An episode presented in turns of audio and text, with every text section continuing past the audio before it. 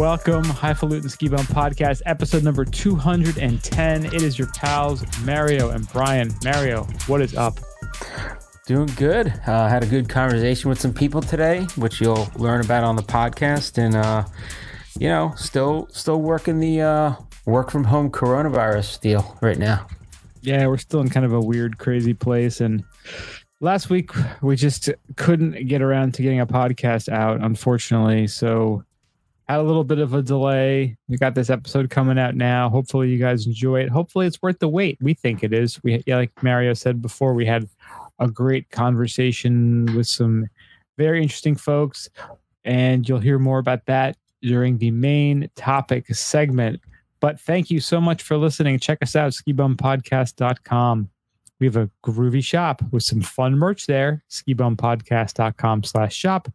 We are on Twitter, Instagram, Facebook at Skibum Podcast. Been a crazy week. Lots of stuff going on in the world. We haven't been posting too much. Yeah. Sometimes it's just uh, yeah, it's a little inappropriate to post things, so we kind of been dialing it back. But you know, we're trying to find some positive things in the world and focus on those. So I gotta that. say, I have um I had a 13 year old that saw the post from one of our fans that bought a shirt, bought the skier shirt. Yeah. He posted that on uh, Instagram. So I showed a 13 year old and he said, That's a really cool shirt. I was like, Get the fuck out of here. Look at that. He doesn't See? think anything I have is cool. And he's like, That's really cool. Even 13 year olds know how dope our stuff is. I may have to get him a, a skier shirt. So yeah, so check us out on all your favorite podcasting apps as well. Stitcher, iTunes, Spotify, we're all there. We're iHeartRadio. We're Spotify's YouTube. the big one. Spotify's a big one. You know, Joe, Joe Rogan's Rogan, going there, so are we. Joe Rogan got his payday, and maybe we will be too. So That's right. might be only heli skiing from now on. Not quite sure. Oh, we actually Another have a story teaser. Another that. teaser. See, teasing that the, the shit out of it already. tease upon tease. Brian's on fire today. That's right. So thank you again for checking us out. And if you want to hit us up, skibumpodcast at gmail.com. If you need stickers, hit us up, DM us on Instagram or send us an email. We're happy to get them out to you. Just got to reload or reorder in. So we're hooked up and ready to spread the love. So thank you again. And with that, Mario, let's kick it off the way we always do. It's time for Opry today. So if you're watching this on YouTube, you can actually see the very pretty Ritzenhoff glass that I have here. This is the Neptune God Guy. Uh, it's one of my favorites. I like the colors, the blues and the purples. Blue, purple, yellow. Good color combination. Blue, Uh, purple, yellow. Yes. And then I got it actually matches the can for the Victory Sour Monkey that I'm drinking. I'm just hoping I don't drop it and spill it all over my computer. That would be bad. That would end the podcast pretty quickly, huh? Oh, at least on my end, you'd be able to talk to Brian for a while. I'd be very upset though. Damn you, sour this- monkey. you know, this Damn you, dirty ape. You, you goddamn dirty ape. um, but yeah, I already had one of these, so this is a. Ah, I have a fresh one now. Oh, this is good. So this is a sour triple, nine point five percent, from Victory Brewing Company in uh, Downingtown, Pennsylvania. Um, I'm partial to Victory because my my little bike gang, my bike group, uh, rides with the spandex and the and the bad biker jerseys. Uh, we ride with the Victory one uh, often, so it's a nice, very nice logo. Um, but yeah, the beer's pretty damn good. I, I got to say, it doesn't drink heavy. Uh, drinks light, so you got to watch out with that because you could definitely pound down like three of these, not knowing, and then it'll hit you all at once. Um, but a little sour taste, uh, not too overpowering, not too, you know, pretty light. And uh, I could see drinking this in the sun and passing out. So that's my recommendation. There you go. How about you, Brian? What do you got going? I'm going to the one I called my beer of the year back in January. And, you know, because of our, our great conversation we had during the main topic today, Beer of the year. I broke this up. Yeah, this was my my favorite beer of the year that I had, and I had one more left, and I said, "God damn it, life's the, the world is in such a crazy place right now. There's Yeah. really no sense in saving it any longer. It just might as well just drink it." So I have a Burlington Beer Company Beekeeper, nice. which is a honey double IPA. Brian, that sounds that. I like absolutely can. crazy. Yeah, this this can is really cool. pretty can. they make the Burlington Beer Company, like all their IPAs are just so fantastic. And this one, it's just got a little bit of honey flavor to it. It's like a smooth sweetness that really mellows out an already mellow IPA. If you're someone who's like, ew, it's probably too sweet, it's gross, I'm not going to convince you. I can't do that. I don't have that power.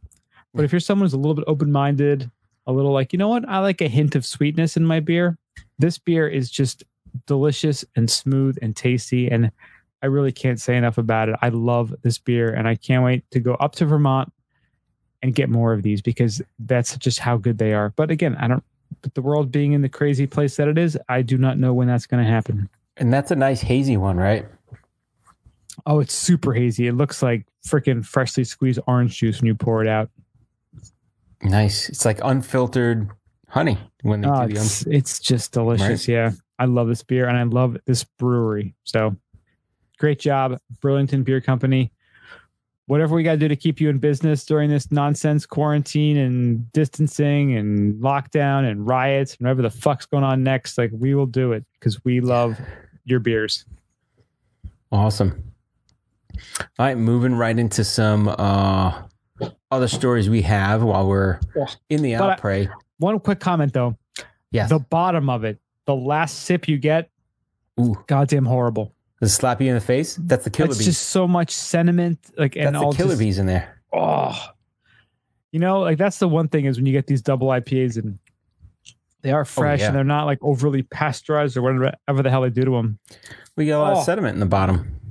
terrible it's like the most painful taste But you drink it and you shut the hell up, and then you get a new one, and that next one probably feels nice and fresh. like a right? goddamn man i don't have any more they're all they're all still in vermont so i have to go to something else i'm actually going to a you know what fuck it let's let's talk about it Double going to a Opry? throwback the vermont double ipa from long trail Nice. You double IPA. You double. You double Double, double. operate. It's Yours a double, double. operate. What was double I- operate? i honestly don't know how long it's been my this has been in my fridge Oh, but it has been a long time. And you know what? We're clearing out the inventory, folks. You gotta. So I I read that book that our buddy John recommended about minimalist and minimalizing your life and getting rid of cleaning out clutter and shit. And I believe that the same thing should happen with food. You got to clear out the fridge. It's weird the things you hang on to in your fridge sometimes. Like, oh well, I don't want it now, but I'm gonna want it eventually. It's like then it gets moldy and it's you gotta throw it out anyway. So Yeah. just goddamn eat it. Now I know for a fact that you have a Four Loco in that fridge, waiting. What are you waiting for? I really don't know why point though, there. you got to save it because we got to. I don't know if we ever have like a, a meeting with some people that we know, we got to like break that out. Be like, oh, everybody bring a beer or, or a drink, a, a, a beverage that you you haven't, you know, a special beverage. Some people might bring Pappy Van Winkle. Some people bring like a special beer that's been aged, like a Happy Van Four Loco. You can bring a can of Four Loco, but like that's right, like a boss walking. Dude, I still have a can of uh, Red Bull Cola too. From back in Oh, the day. that's probably alcoholic by now. It's gotta be, right? Speaking of delicious, things are starting to get a little a little more back to normal. Vermont brew pubs have now welcomed back outside service. Mm. So this was announced last week uh, that, like many restaurants, many Vermont breweries are now celebrating the start of outdoor seated service across the state. Before last Saturday, customers were drinking their favorite craft beers at home, but as Vermont relaxes the rules, customers are now drinking it on site. So this is big because the you know most breweries have remained busy with deliveries and curbside, but this is kind of at least a, a closer return back to normalcy. They're leaving distancing between tables, but it is nice again getting that little bit of fil- familiarity back into life. So What I like about hopefully we'll see more of this. what I like about how they're opening things up is the outside is where it's preferred. Like you're better off be outside. Like there there lighter restrictions outside, and you know everybody likes being out in nature. So especially hitting springtime, hitting summertime, it's gonna be nice. Yeah, They're opening bars in Florida on Monday. look at that. Everything's gonna be open, and the rule they have is fifty percent indoor, hundred percent outdoor. You can have filled. Wow. So, oh yeah, this is big because bars have been closed. Uh, restaurants are open and they're at like fifty percent. But it, it's funny you find there's a few restaurants slash bars that they're just like, ah, just sit at the bar. We don't care. Let's get into the gondola. We're finally going back. We've we've we're no longer in quarantine in the gondola. It's been cleared out. It's been 14 days, and now we're going back in. Hitting the gondola. So, all right. So first up, we have Leafly is reporting years after legalizing marijuana, voters see it as a huge success. So, um, residents of the no- of nine of the eleven states that have legalized the adult use of cannabis have no regrets about ending prohibition. In fact, according to a survey that they just did, the majority of people now deem the move a whooping success. So I think when they when everybody started putting this in, a lot of states were going bankrupt. They were having problems balancing their budget. Um, so they surveyed more than 32,000 Americans in legal states, and they were asked if they considered recreational marijuana legislation to be more of a success or failure. Um, and they and they were, let's see, 71% in Colorado said they considered it a success. Washington State said 65%. Oregon 69%, Massachusetts 67, Nevada 64, California 59, Illinois 59, Michigan 56, Maine 47. So everybody that they surveyed, like there was a lot of uh you know, 9 out of the 11 states said yeah, it was it was good to do it. So What the hell, Maine? Only 46%? Bunch of grumpy old Mainers. is that is it really a state? Like if we go back, like is it really is Maine really a state? Maine's pretty dope. It's just uh I know. there are a lot of grumpy old people there. You know, People are gonna write to us. I'm gonna get more hate mail. I, I like getting hate mail though. you stir things up, you know? That's it. You're challenging the Mainers. Yeah, I mean, it's one of those things. Has the people who said it's not a success, what is your criteria for saying it's not a success? Do you see people like whacked out on the side of the road, like, hey man, I just I just smoked a bunch of weed. Now I'm I crashed my car, man. There's no way that happened. Did it benefit you personally? Perhaps not. Perhaps you're not into cannabis. That's not But something you want to. forty-seven percent that said that's they said forty-seven percent said it, it it was okay. Only forty percent. The ones that said no, do they realize how much money was generated by marijuana sales for taxes that offset the cost of your? That's what I'm saying. Like, what what made them say it's not a success? exactly because they would have had a, a freaking tax hike. Their property Mm-hmm. tax would have gone through the roof probably if you take that out of the budget. I Is mean, Maine almost Canada? Can we consider Maine? it's like, very close. Man, can we call it Man- Mainida? Mainida, we sure, we sure, starting now, we could. Why not? if if if Canada annexes Maine, I think we got a problem. There's not much we can do. We're do we- if they annex Vermont right now, I think we we are we're we have a tough time. we would fight, but Maine would be like, eh, Yeah. eh, what are you gonna do? Yes, so California voters may be less than ecstatic about legislation because large sections of the state still function as legal cannabis deserts. Hmm. I guess that's like clustered. So it's interesting to see, but whatever the case, it's not coronavirus. Let's put it that way. Now, speaking of Massachusetts and their 67% approval, or saying that it 67% say that legislation was more of a success than a failure. Just this past week, Governor of Massachusetts Charlie Baker said, "Let my people go buy weed." He I want to probably know how many people way. in Massachusetts said not just that it was a success, but it was a wicked success. Wicked success, dude. Be like 40%, said wicked success. At least. So they finally reopened recreational marijuana to purchase in Massachusetts last week. And that's such a funny Nice. thing because they were, you know, when they're they're choosing what's essential and what's not essential, they chose alcohol to be essential. Yeah, isn't that weird, right? Okay, I get it. Crazy enough, AA meetings Yep. not deemed essential. But there's AA down here. There's one. There's a, a facility near That's here. AARP. That's different. No, no, there's an AA place. Like, not. I walk by it, and I tell you what, during this whole Corona thing, packed. That place was packed. And you know, good. I, I'm I know sure people need help. need it bad right now. Yeah, but you know, it's just interesting. So they deemed it necessary, and I think that it should be because you know it's one of those things. Like it's a it's an issue. It's like mental health. It's health in general. Like yeah, the thing that got them there is is essential too, which is weird too, right? While I drink my beer. While we drink our beers. I'm Yeah, but I heard it. I heard in a lot of places that they said AA was not essential. that's that's really. I'm surprised by that. Listen to yeah, listening to a I mean, that's like podcast saying earlier today, therapy is not essential, right? dude. I I've I've gone. I've talked about it before.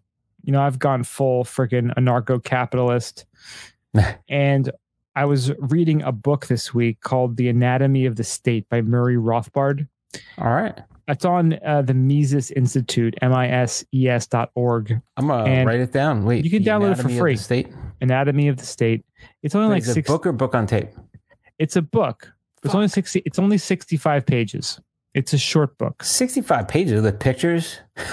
There are some pictures. Don't worry. Damn, 65 pages. That's nothing. That's a was, pamphlet.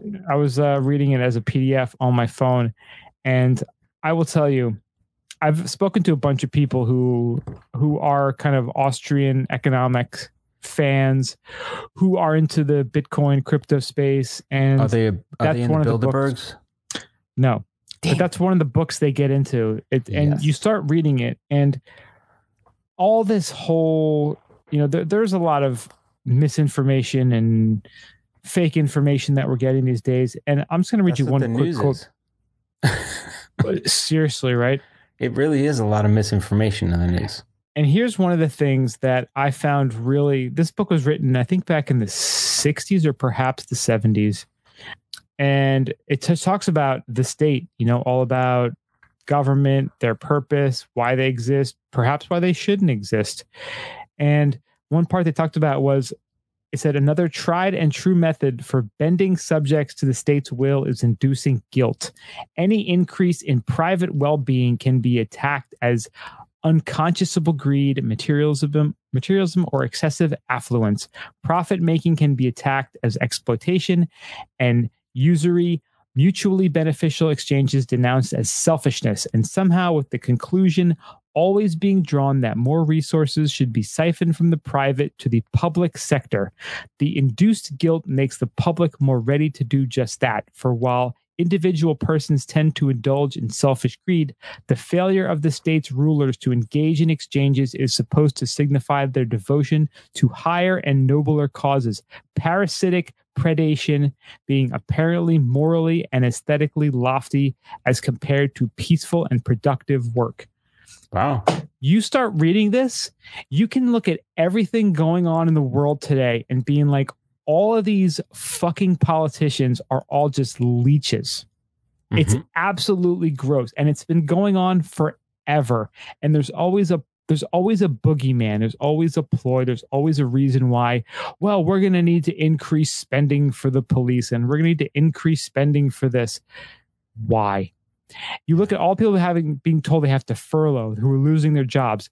Not a single goddamn politician, congressman, senator, anybody has taken a pay cut, has been furloughed, has lost their job. They keep getting paid. It's eh, for what? For doing what? It's like the healthcare, right? Healthcare, it's good for you, but it's not good for us. Like we have a different healthcare. You guys, like we're we're setting the law for you. Healthcare is this this healthcare is good for you, but we're not going to take that. We have separate healthcare. Again, I don't want to go on these tangents. That's where I'm coming from. I want people to do what they want to do. I want people to have legalized weed. I want gay people to be able to get married. I don't want racism. I want people to do what they want to do and not hurt other people. That's that's not asking too much, is it? That's kind of probably most of us want. Most of us who aren't dickheads. So I had this conversation. You talk about like, and I know racism is is a big thing right now, and you know I was having this conversation today, and I, was uh, it, it came to me today. I was like, you know, so you have racism, and you try to combat racism, right? Now, racism is one of those things that's probably learned. Like you don't, you're not born racist. Like you learn it either through stuff you see, people around you, whatever, right? So to get that out of people, you you can get racism out of people, right? But then it becomes it's I equate it to Dr. Seuss and the Star-Belly Sneetches. Remember that? Like Dr. Seuss one? Vaguely, It's yes. The haves and have nots. I have this, you don't have that. Uh, so if if it goes beyond race, then you're going to fight about something, right? So I think just as humans, we're going to fight about something eventually. So you have race, then you have, you know, you live in this city versus that city. My city's better than yours. Um, you have This book actually talks about that too. That anatomy Oh. of the state. How you got to have to kind of rally people around a location about a yeah, my state, my college, Right. my country, my neighborhood. Yep. right? My dad grew up in the Bronx, and I remember him telling me stories. He was in a gang because that's just what you did. You were in a gang, and the gang was all about the neighborhood. And even though back then they had a lot of racial th- racial tension, they were like, we don't care about the racial tension. If they're part of our neighborhood, they're part of our neighborhood. So it superseded the whole race thing. But hmm. if you were from another neighborhood, they would want to beat the shit out of you. And also the race would play into there. It was just like the Warriors. shit. It's just weird shit. But you think about like, so you adopt whatever you want to adopt to be selective about who you hang out with and who you, you know, then it becomes, you know, you don't have nice clothes at school and then you get bullied. And, you know, you say something on social media and you're an asshole and we don't like you now. You know, it's just people are fickle and it's going to happen. If it's not race, it's going to be something else, you know, but we got to attack the race, uh, the racism because it's just, I don't know, it's killing us. And people are confused about like, I, I think half of the people don't even know what they're racist about. Yeah. They just Nah. do what, what they were taught. I don't know. Yeah. We're better than all this. All of us are. We know it.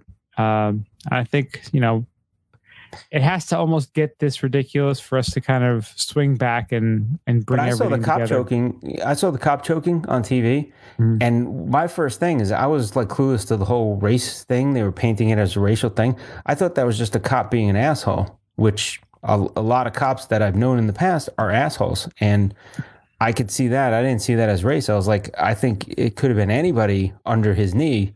He would have been choking him out to death because he's an asshole. Yeah. Well, didn't that guy have multiple Get him out. write ups or something? Yeah, whatever Yes. it was. Mhm. And of course, he's still out there because whatever. He's a union.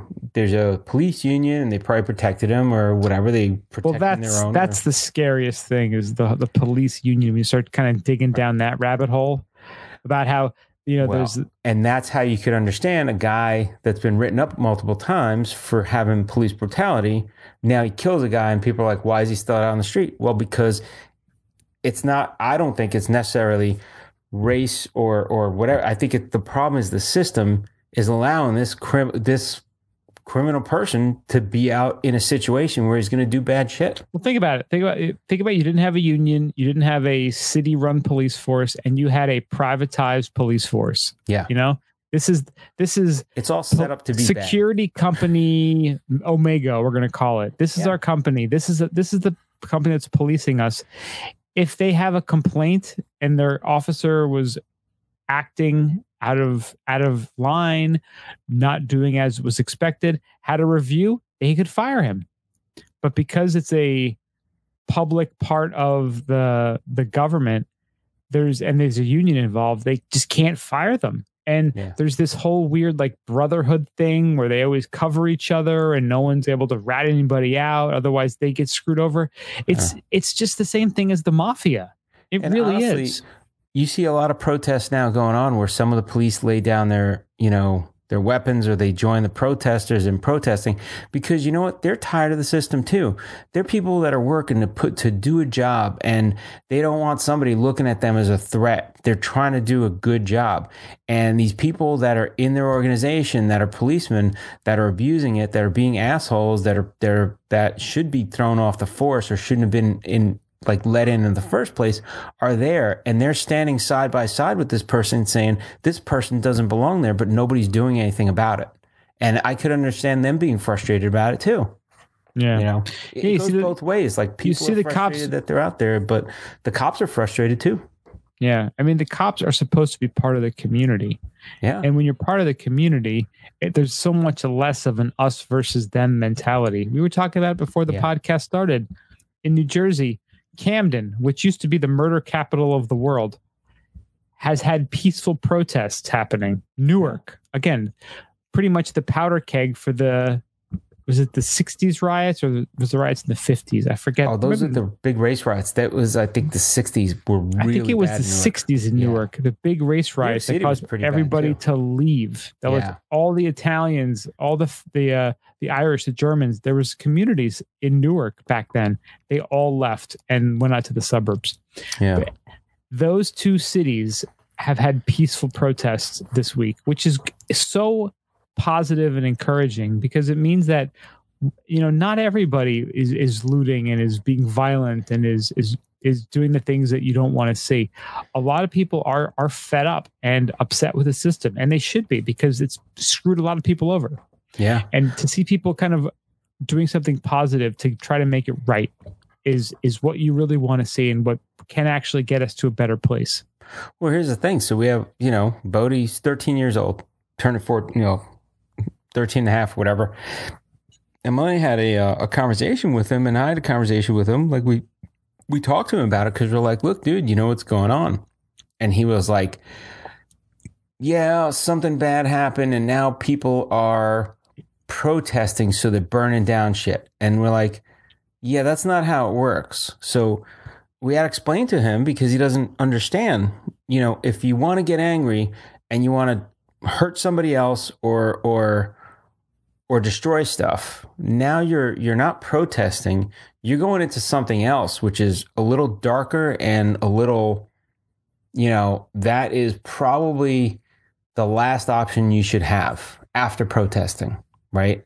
So we had to we had to like have a conversation with him and explain to him the difference between a protest and a riot. Like a riot is when a protest gets out of hand, you know, or people that go under the disguise of a of a protest and they just want to loot shit. You know what I mean? So there's looting, there's rioting. Like, you know, when people are together, and this is we we tell him this all the time because when he hangs out with his friend, it's the same thing hanging out with a bunch of people you get this groupthink mentality and then you do stuff that you wouldn't normally do because hey you know what somebody stood up and they broke something and, and nobody thought it was a problem. Hey i could do it too. I feel all energized and whatever and you get caught up in the moment. And people start doing stuff that they really regret afterwards and they wouldn't normally do. But when they're in a group setting things get out of hand pretty quick. And you know good people do bad things and and you know that happens. But then there's also an element i think right now that we're seeing of people that we're targeting to to loot. You know they're, they're like Yeah. we're going out. We're going to steal some shit today. So we're going to loot. Like we don't care about the protests we're going to loot. I mean i don't know. Messed up. It's- It's super messed up. that's why you have the the who is it? The brother of, of the the guy that got killed. He's out there saying why are you rioting? Why are you looting? You're looting your local community. Like so you want to hurt your community to protest police brutality. It's just misguided just wrong intentions. Like like focus on on getting something done about it like that that's and i agree with that you, you and I, I and we told them we said look you should be able to protest whenever you want if you want to protest go ahead and protest but just be careful that you don't get sucked into something that you don't really want to do you Yeah. know? could ruin your life Mob mentality happens quick. yeah and it could ruin your life or somebody else's that you'll regret for the rest of your life and it's just not good Yep. Whew. All right. Whew. a little A little off topic there, but it's, you know, and that was in the plays gondola. into it. In the God gondola. damn, we got a little. That recreational weed got me going. There you go. Damn. Let's go to ski news. InTheSnow.com. It's not on the snow. In the snow. They're in Europe, They're Ah, that's thus why. in the snow. in the snow. So they they wrote a piece called "How Will Ski Resorts Look Next Winter." They're talking about like you know what it's going to look like after Corona, after all the stuff happened, after the the financial shit hits, and they're it's good because like I think a lot of people in their mind are speculating like you know what it's going to be like, like what's the price is going to be, where where are we going to be able to go. Um, and they're saying, you know, the start of the, of the, the season, you know, the 2020, 2021 season is still further away from us than the first coronavirus uh, cases were reported. But everything, as we know, can change quickly in a, in a short amount of time. They're saying, assuming things haven't changed for the better, they do have ski areas that have reopened and they can see how they've been operating in the pandemic. So, uh, mostly smaller ski areas offering snow sports, but many of the big resorts um, in the Alps in North America are reopening for summer tourism, running the lifts and opening their hotels, shops, and restaurants. And we can already see that that you know what change they've done and how it's working. So I guess it's good. It's almost like a dry run for the for the snow season, where they're going to run in the you know in the summer season. So they're saying, you know, buying your lift pass, they're saying that may change. Uh, they're saying no limits to number of people allowed on slopes, only mountain, only in mountain restaurants and indoor spaces. So that's the thing. In those areas, they're they're thinking there's going to be more restrictions. Uh, taking a lift might change. So instead of packing everybody on a lift, they might like separate some people. So if you have a family, big group, you go on a gondola or a lift and they wait and they hold people up. So there might be bigger lines potentially, unless they're going to limit number of tickets. And they're saying PPE, personal protection equipment, off the slopes as well as on. Maybe off the slopes in the village. Maybe wear gloves. Maybe wear a mask. It depends, you know, what's going on, um, as well as on. So if you stop and you're at the local restaurant, you know, maybe you keep gloves on or put a mask on or something. I don't know. Uh, checking your health, uh, that might happen too. Um, on mountain and resort dining. So that's definitely going to change. Ski school, ski rentals. Um, you know, ski school, maybe they limit the number of people. Uh, I would imagine that wouldn't be such a big deal. Uh, ski rentals, they might have to change the logistics of things and après ski. Unfortunately, as much as we love après ski, that might be where we've gone to places where there's a line to get in. There might be a bigger line to get in now because they may allow less people into these, you know, après ski venues. So Yeah, I've thought about that. Even the bars that I go into, you know, just think about how jammed up it is sometimes. And what is that going to be like? What kind of, what can they do besides restricting the numbers of people in there? so and it's unfortunate because you know these these places they're not making tons and tons and tons of money. Where Right. you know everyone's getting rich, everyone's driving Lamborghinis around. yeah. How are they gonna? Because they want to get by, they want to be successful, they want to make money too, and to be just handcuffed this way. Yeah. So there's going to have to be corrections. There's going to have to be corrections in how much uh, landlords charge restaurants and bars to be there. Uh, but there's also going to be changes logistically. Like, so if you can only allow, you know, and I, and I guess at some point, if you have a facility, you have a restaurant, a bar, they have fire code, right? So you can't have more than fire code. Well, now fire code may be merged with Corona code or social distancing code, right? So now mm-hmm. instead of saying you could have 250 people in a place, they might say by fire code 250, but by health code now you can only have 150, right? So now that limits you to having 150 people in your place when you used to have 250, right? Well, what that's going to do is if you're in a resort town, and I, I, I do this because I'm in a resort town now, what it's going to do is I would imagine prices are going to go up. So instead of getting a $6 beer, you're going to get $8, $8 beer. and that's fine because as a consumer, okay, so maybe I have one beer instead of two, or two beers instead of three, whatever the case might be. But what you might also have is now because the area can't support as many people that might go there, now you have the opportunity for other places to open up, right? So the place that was less traveled, that was there in town, that was maybe not struggling, but just maybe off the beaten trail, maybe they get crowded now. So I don't know. I think it might be a good opportunity for like the re- the entire you know area of après ski to, to get a little active.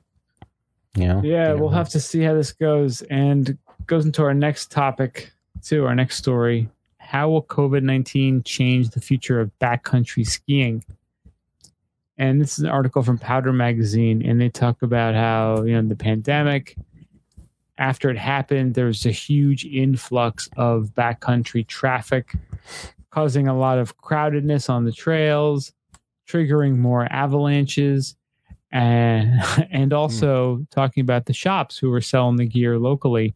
How this one shop, Bentgate Mountaineering in Golden, Colorado, they said they sold out of their entire skin inventory within the first two weeks of the quarantine. Wow. The big rush initially when the resorts were closing, and people who had never considered backcountry skiing now thought of it as an option. So you just wonder if they do shut stuff down, if they do limit the number of tickets being sold. Like A Basin right now is limiting the tickets they're selling because they're only going to be open for a few more days. Yeah. But uh, what's uh, what are we going to do? Like people who don't can't ski the way they usually would, they're going to find ways to do it, and it's going to Well, so and this is what I'm talking about. So if you right, so you, if you push if you push people off the mountain because you don't have capacity, right? But you have capacity for people to do backcountry. Now people are going to maximize the amount of backcountry that you can do because you know what? Why try to fight like it's not it, it's more of a viable option to look at it because if you're going to level the playing field of like ease of ease of getting there, I don't know, maybe more people do backcountry, right? So it, it kind of goes with the whole uh, climbing Mount Everest thing. Remember last year there was this whole, and this is before coronavirus. Remember there was just a lot of people that wanted to climb Everest. oh yeah, it was traffic jams there last year. Traffic jams. What what are you going to do there? Like so they were like Nepal was afraid to like limit the number of tickets that that you know people buy. Like I guess they buy a um a permit to go climb there. I mean, maybe they look at that as, hey, we have to start limiting the number of people up there too, right? So Yeah, it kind of gets everywhere. Like it goes into everything. yeah, and also too, the article talks about how they're going to some of the the places that had online courses or in person courses are now going to move to online courses, Mm, which which, yeah. everyone's pivoting and adjusting. dude, so we can get what that means for me and you. We can get Avalanche certified online. Hmm, I think that's going to happen then. So the pain in the dick for getting Avalanche certified is you have to go to a class, which is great, but I don't have the time off of work to go spend vacation time to go spend a week to take an Avalanche class, right? Now So we now can. you're saying I no take- excuses. I could take one, well, but now you're saying I could take one online. Well, that is probably more feasible to do. Well, Virtual will- avalanche. virtual Avalanche. So, I like it. I mean, hey, you're just digging a hole. That's all you're doing. Pretty much. All right, next up we have the Ligety Weibrecht Day Camp is still going on in Mount Hood. So session one, if you want to go out there in the next 10 days, uh, June 16th through 20th, session two, June 22nd through 26th, June 20, then, then they have the third, they have the fourth. So the subsequent weeks, they're saying uh, all the sessions are on snow dates that include lift pass, coaching, and video analysis cost is a $1,149. I don't think it includes travel there. It includes lodging, I think. But you could sign up. We have the link in the show notes. It looks pretty cool. They say they're saying the ninth annual ADL Mare Corona camp at Mount Hood, Oregon. So Yeah, that's, that's super cool. We're gonna, we're gonna have to get out there one of these years and do that. they're camp. actually saying it'll be 100% run, refundable if they cannot run the camp due to further COVID 19 restrictions. Look at that. So, That's the way you do it. but this looks pretty cool. Like, if you look at the itinerary, so they're saying you do like, so lodging, so you got to get your lodging on your own. That 11 $1,200 just for the camp. Um, and they're saying Olympic class, Olympic class instruction from the greats of the sport, Phil and Steve Mahre, along with guests uh, Mark Barant and American downhill legend AJ Kitt, famous Palmer Glacier of Mount Hood. So you're racing down that. Then they have, they do like a bumps thing where they do wine bread. And so it's just kind of cool. Like there's a lot of stuff going on. You'll definitely come out of there a better skier. I want to go so to that's camp. the Mahre camp, camp schedule. I never yeah. got to go to camp as a kid. I want to go. Neither did I. Right, broke ass bitches that we were. I know. You know what I did for camp? Fucking worked. It was like labor, slave labor, child slave labor camp. There you go. Build build character though, right? Now it's our turn to go to camp. Now, one other dope thing that came out this week. If you don't want to go to ski camp, how about just go uh, go in a helicopter whenever you want to? Heli H E L I released their first of its kind global heli skiing season pass. I wonder if your health insurance would cover it because it's avoiding corona, COVID 19. Seriously, right? Like, uh, heli skiing accessible now. holders will be able to heli-ski and ride unlimited days for an entire year anywhere in the world. Pass will allow guests to reserve trips and heli ski operators anywhere in the world through our network of partners. Heli is in a unique position to offer this kind of product. The season pass will work for adventures that are listed on the Heli marketplace, and reservations made while using the pass will be subject to availability. Formal terms, conditions, restrictions, and pricing will be announced later this summer. So, if basically you're sick of lift lines and just don't want to bother with it, you just get this heli pass to your heli skiing, you're good to go. Nice. I want to know what do you think is going to be the cost of this bad boy? I'm thinking it's going to come in at five grand. That's kind of what I was thinking too. I think it's going to be more than that, but It's got to be super expensive. Yeah. I'm hoping five grand, you know, that may be attainable, but Yeah. I don't know. I'm I'm very curious to see how they're going to price this thing. It's, I Let's mean, put it this way. I put down money for an engagement ring. That could have been my fucking heli skin. goddamn. That's my heli ring. pass. I'm just saying. Yep. I'm just fucking saying. God damn. Yeah, we're more to come on this, but uh, I'm very curious to see how much this is going to go for. Yeah. That's it'll be cool to see. Well, you know what? If you don't want to uh, pay for a helipass and you just want to get a nice little private personal ski resort, Boom. This is set up. I think they put these numbers out because they know you might have hit the lottery this week. Hey, did you think about this thing? So, for sale, $36 million ranch in Colorado on 6,300 acres with private ski slopes. Elk Island Ranch is located in the heart of Colorado ski country, approximately 55 miles to each of five major ski resorts Steamboat, Winter Park, Breckenridge, Keystone, and Copper Mountain. So, if you don't want to commute to the mountain with your private butler, I'm sure, um, you actually have your own private ski slopes on 6,300 acres of land. Um, that's pretty awesome. it's super awesome.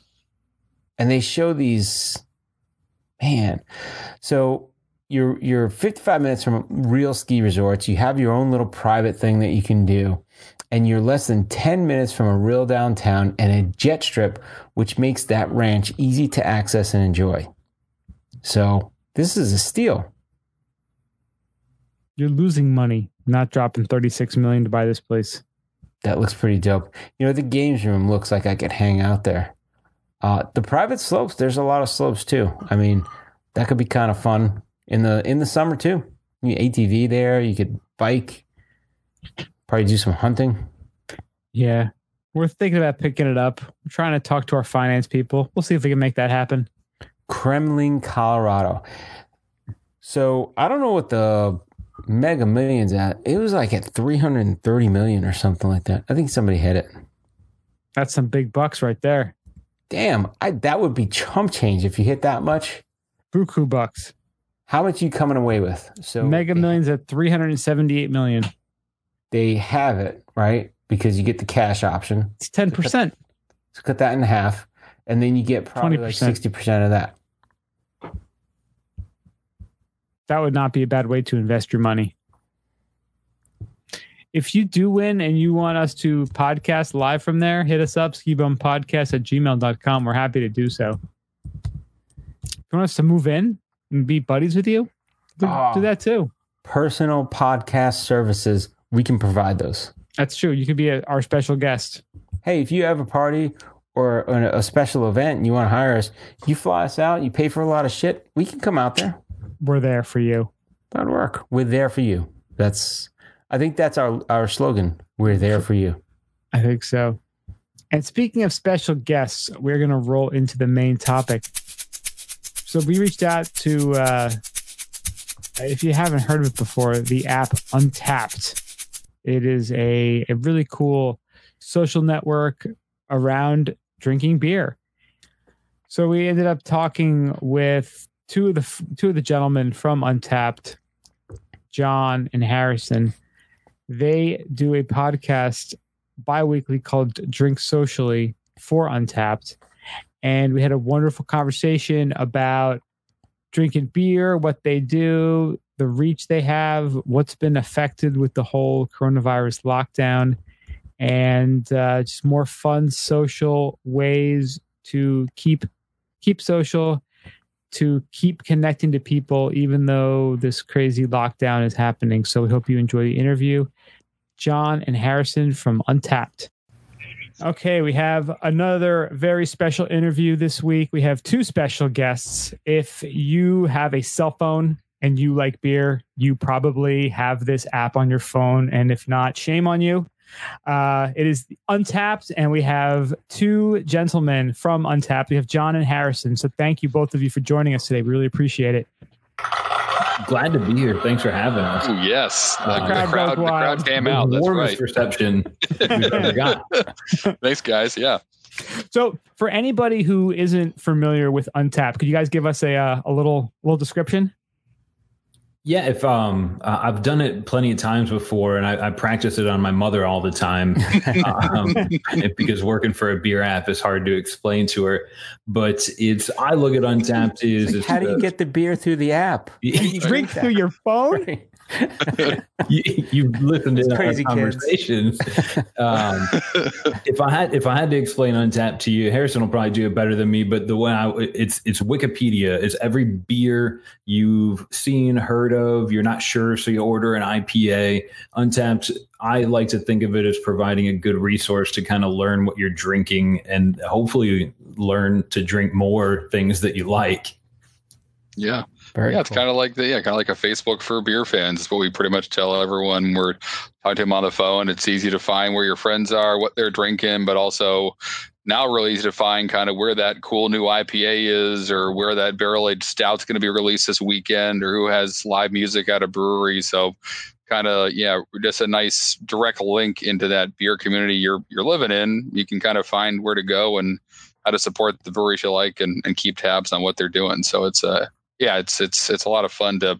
I always tell people, you know, we work at it all day, and at the end of the day, we go and we all use it. Everybody at Untappd, we all That's see each other checking in at nights. There must be something about it that like he kind of keeps us coming back. It's it's fun enough where it's really it's hard to get bored of.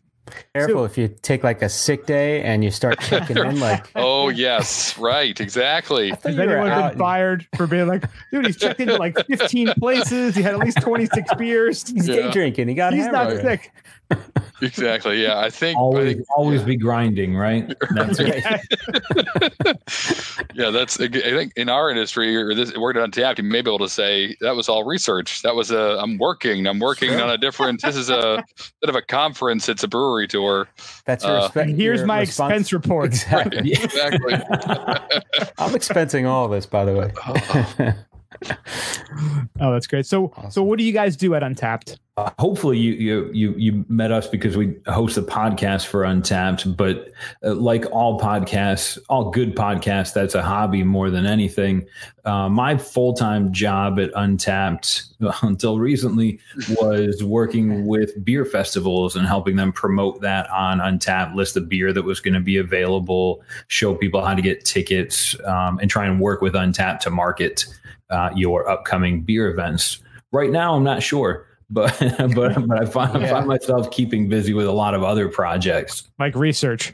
Exactly. Sick days, drinking orange juice beers for the health benefits, and all sorts of uh, scientific research. Yeah, that's right. That's, awesome. that's, right.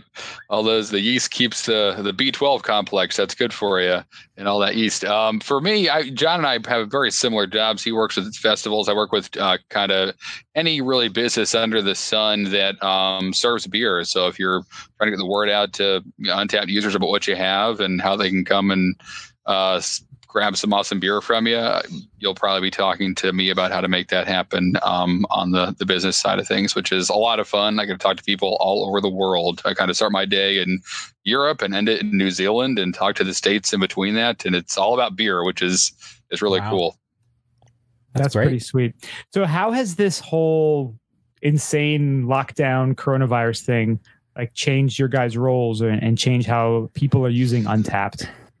I mean, I think um, without being a scientist in actuality, but looking at some of the data that we see, like coronavirus has definitely led. Uh, there's we don't there's not as many. You didn't get as many Guinness check-ins for St. Patrick's Day. You don't get that like big uptick when there's a sporting event and stuff. So I think it's well, people aren't going out and drinking. Um, remarkably, though, there's still a lot of people checking in uh, I think spinning up, we launched the uh, the venue where you can kind of tag and say where you're drinking your beers, which most often in the past would be a bar or a beer festival. Uh, now you can, from anywhere in the world, you can check in and say that you're drinking this beer like at Untappd at home, um, kind of like promoting drink socially, but do it safely. And that location uh, in two months had over 10 million beers logged there. So we're still drinking. Wow. Um, we're, just, we're just doing it from home and hopefully finding cool ways to get it delivered uh, to your house. And I think a lot of uh, on our end was just, all right, Untappd's been around for 10 years. It's a software app tech company. The whole world changes. How do we, you know, how can we s- still help people? So one of the first things was just creating what at the time we called Greg's list. And then I think due to some regulation, we had to change it to Greg Avola's list, uh, the founder of Untappd. But the goal in that was just letting a ways for businesses to let people know you're open, you'll fill a growler for them, you'll deliver uh, beer, and, and ways to kind of just get the information out. That's yeah, and yeah, exactly. And John and I, uh, aside from, in addition to that, so John and I obviously did doing the podcast for a while, and so in tandem or kind of around the same time, Untappd at Home launched.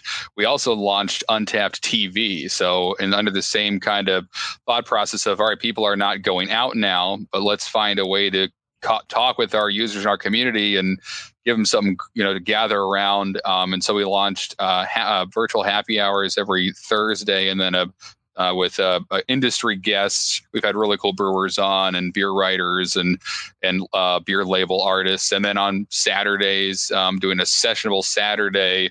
Uh, very similar, just more industry people on, giving you something to watch on Facebook or, uh, you know, on your phone where you can't go out, but you can um, get some cool content that that you know up until then you know we, we hadn't really done something like that and that was really cool. So john and i got pulled into that to kind of help find guests and you know we were getting the first guests of the first happy hour ourselves kind of launched it with greg uh, who yeah john said is the founder. So that's been a lot of fun kind of and from that i think we kind of dipped our toe in that world and we're like oh we could probably do a, some kind of something more with this maybe a festival and that's kind of where john and i are running around uh, like you know a bunch of It's where I learned the people right phrase "You've got a face for radio." you know, kid, you got a face for radio. You, Yeah. Thank. No wait. No way. Is that a compliment? I don't really know. so that's all kind of stemmed now, right? Because of this kind of shelter in place coronavirus quarantine, right? Like this was something you guys was something you were thinking about before that, or is it all just Yeah, we had. We were actually out filming. Uh, like, yes, this was. There was a push kind of early, earlier in the year to just do, do more with Untappd. I mean, Greg wanted to take some time to, to to do a lot of the fun stuff that a, a lot of apps do. Whether it's creating again, really kind of just more stuff on social media to see, going to cool places. I mean, we're Untappd. Let's go to breweries. Let's go show people behind the scenes and, and get into rooms and have conversations no one else can have because because we're Untappd and we've been able to build these awesome relationships with breweries for for a really long time. And so we started kind of filming some a lot of on location stuff, and then that like really right before it happened, it all disappeared, and we were all had to stop doing it. So we were like, okay. How can we pivot this? We kind of got the ball rolling. I don't want to lose momentum, and and that yeah came to fruition in the Untappd TV um, segments that we're we're doing now, and and constantly kind of building more of them um, to yeah just as we kind of discover what we can do online and get creative with it, which has been it's been great. But yeah, it was it was even before this kind of a plan to to for John and I do even more than the podcast and front tap to do even more in terms of going out into the world and, and connecting with people all around beer and what on how Untappd can help you find it. Yeah, it's it's amazing. I think with Corona, I mean, if anything good has come out of it, I think people and there's there's people are more embracing of the online stuff, and there's been more creative creativity in bringing stuff to people without having to leave their house. And you know, people have gotten more into the apps and being social through the apps. It's uh, it's pretty amazing that we had the technology at the time that we needed it the most. You know. That's. I think that's beautifully said. Um, Thank you. you uh, you used to get yelled at for being on your phone all the time. Now it is your job. It's your office. yeah, right? It's your entertainment. It's your way to you know have that touch point with your family. You know, it's it's it's a lot more meaningful now, and you can get a lot better experience. I mean, the technology is amazing. You know, if you had this back in the '60s, somebody thought, would think you were a witch. You know, Right. Absolutely. Oh man, if only. If you um, if only. right. Exactly. I actually saw a fantastic meme this week. It was showing uh Marty and Doc from Back to the Future, and it's Doc going, "Marty, whatever you do, don't go to 2020." Yeah, exactly. Oh man. Yeah. Yeah, absolutely right. But one thing that you know, uh, we were talking about beforehand because John, I guess you were you were saying that you were an instructor, a snowboard instructor at uh, Peek'n Peak, right, up in uh, upstate New York. Yeah, I was so amazed that you've actually been there. Uh, I felt like there was few maybe ago. ten people per year. Well, and, and it's funny because like It's when like your Ski all Brothers now. yeah right when all of this went down like the this whole like sheltering and you saw these articles coming out of uh you know small businesses going down and like the first thing i thought about was all the people i met on that trip up there because we went to so many uh like you know smaller breweries smaller vineyards small restaurants mom and pop places that you tell people put their heart and soul into. And you see these I thought about those people and like what is going to happen to them. And you kind of sit here because you know that was something I had we had to, to fly to and, and go to. That it's not like I can just order from them every night and have them you know deliver and, and and support them that way. And you know places that depend on tourism. And I'm sure a lot of breweries. You know we we ski a lot in Vermont, so those places depend on New York, New Jersey, Connecticut, going up there, spending money, and uh, you know vacationing have you guys seen or heard uh you know how how is are those craft breweries doing with all this you know i know they're they're getting creative and it's still a little early to tell who's going to survive and who's not but uh what have you guys seen so far regarding those smaller craft breweries You know, I saw a pretty cool something came out. I think it was just like I mean, a couple, maybe not even a week ago, where they're the Brewers Association, who is kind of like the, I guess, the representative arm of the in all the independent breweries in the states, um, was obviously been very involved since this all began, uh, with the breweries keeping tabs on what they need and kind of tracking what's going on and how everyone's doing. And it, it was, I forget the exact number. I'm trying to pull it up, um, but it was something like I want to say around 70 plus percent of the craft breweries in the United States were getting were, got some of the um, the CARES Act money to them. So a lot of it Oh, did wow. go to these smaller Good. breweries that yeah, kind of become the centerpiece of a lot of a lot of towns in America as they were, you know, hundred years ago before Prohibition too. Um, uh, obviously different breweries now, but uh, that kind of idea of it being a, a cornerstone of a town. Um, so yeah, it seemed like it was that was a really good uh, percentage of them are, were getting some help. So that's uh, nationally great. Um, and and ultimately, I can speak more to what we're seeing where we're located in Wilmington, North Carolina, which is also Untappd's uh, headquarters, the, the town we're headquartered in.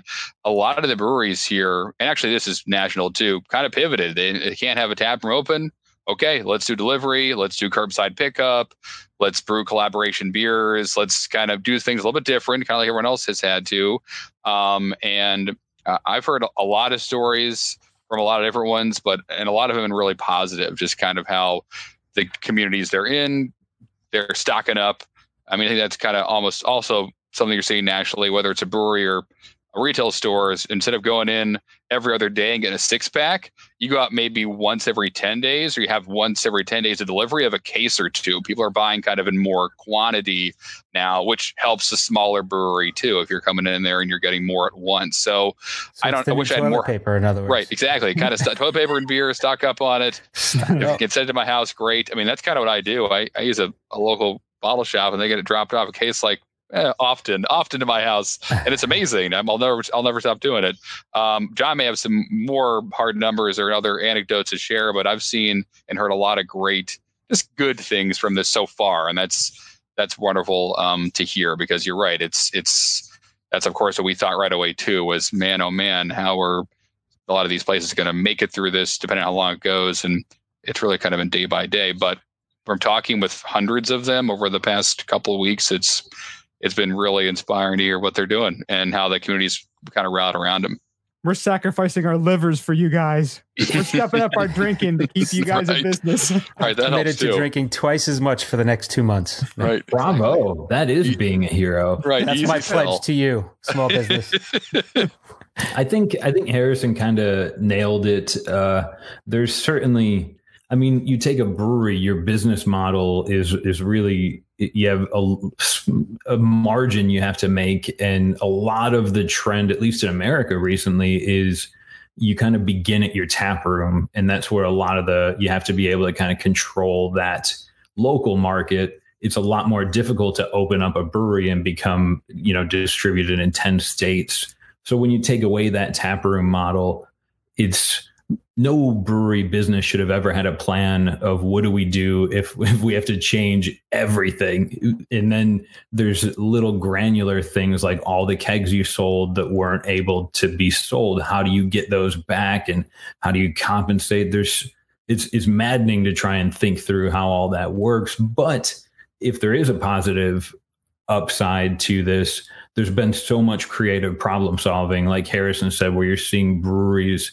doing like there's been people that breweries that have spun up like subscription models where you buy a keg from them and they give you a kegerator and now you just get a keg every month. I don't know if that'll be able to continue as things relax, but as an aged man, bring beer to my house. That's amazing. I've been That's waiting like for that my whole dealer. life. That should be illegal. All right. I know, right? All right. You I have hear to you. buy a Peloton too. Make sure you keep that weight off. That's right. Yeah, that's All, right. they're all working together. Yeah. Synergy. Synergy. But actually, that, that's great to they actually give you a kegerator if you buy a keg from them. Yeah, I would have to assume financially you're renting the kegerator to be in their subscription club, but I mean, it, It's like a water cooler, right? They would rent you the water cooler That's and it. get the the water delivered. That's it. exa- and I have That's water Do it already. beer. Right. I have Oh. water out. Yeah, exactly. I'm going to sign up for the IPA club or the Lager club. These are these are this is the the country I've been waiting for. Yeah. this is America. This is what we Lockdown. dreamed about as kids. Yeah.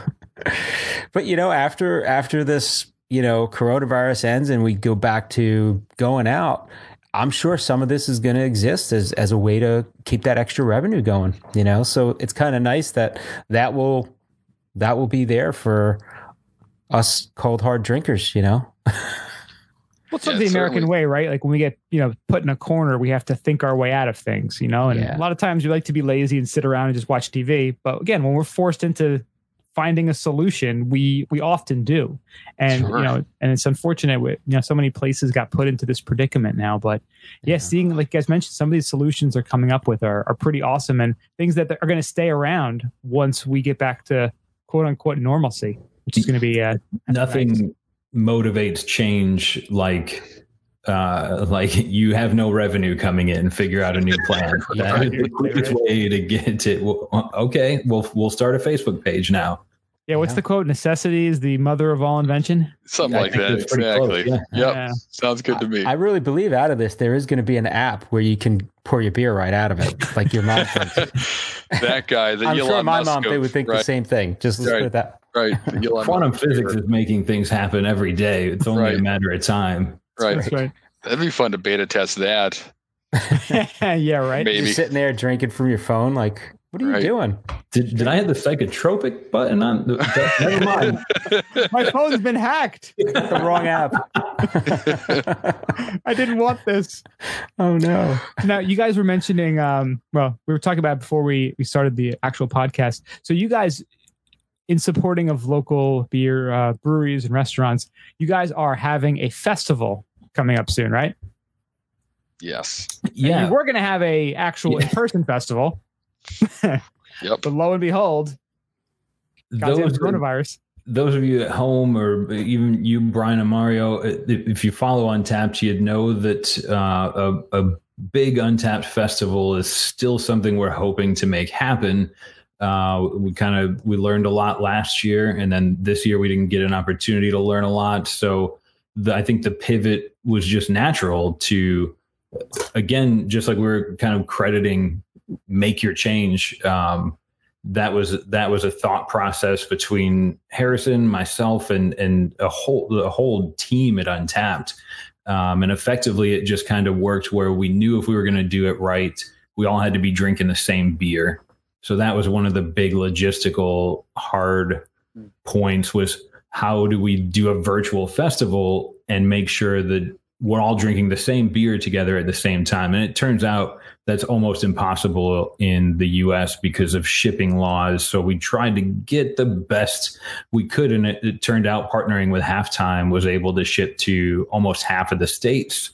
Nice. We were able to kind of market that and get uh, a, a selection of all the same beers into a lot of people's hands. And then the festival part of it, um, even though it's virtual, it's still going to have, you know, Harrison's going to be showing off a pretzel necklace. And one thing that I think will be really nice about it is while you drink these beers with us, the person who made the beer, the person who designed the label, who started the brewery, they're going to be there to kind of talk about it as well. So I'm really hopeful it'll kind of open up some some educational experience and make it a little bit more fun than just drinking as much as you can with your friends until you find an Uber.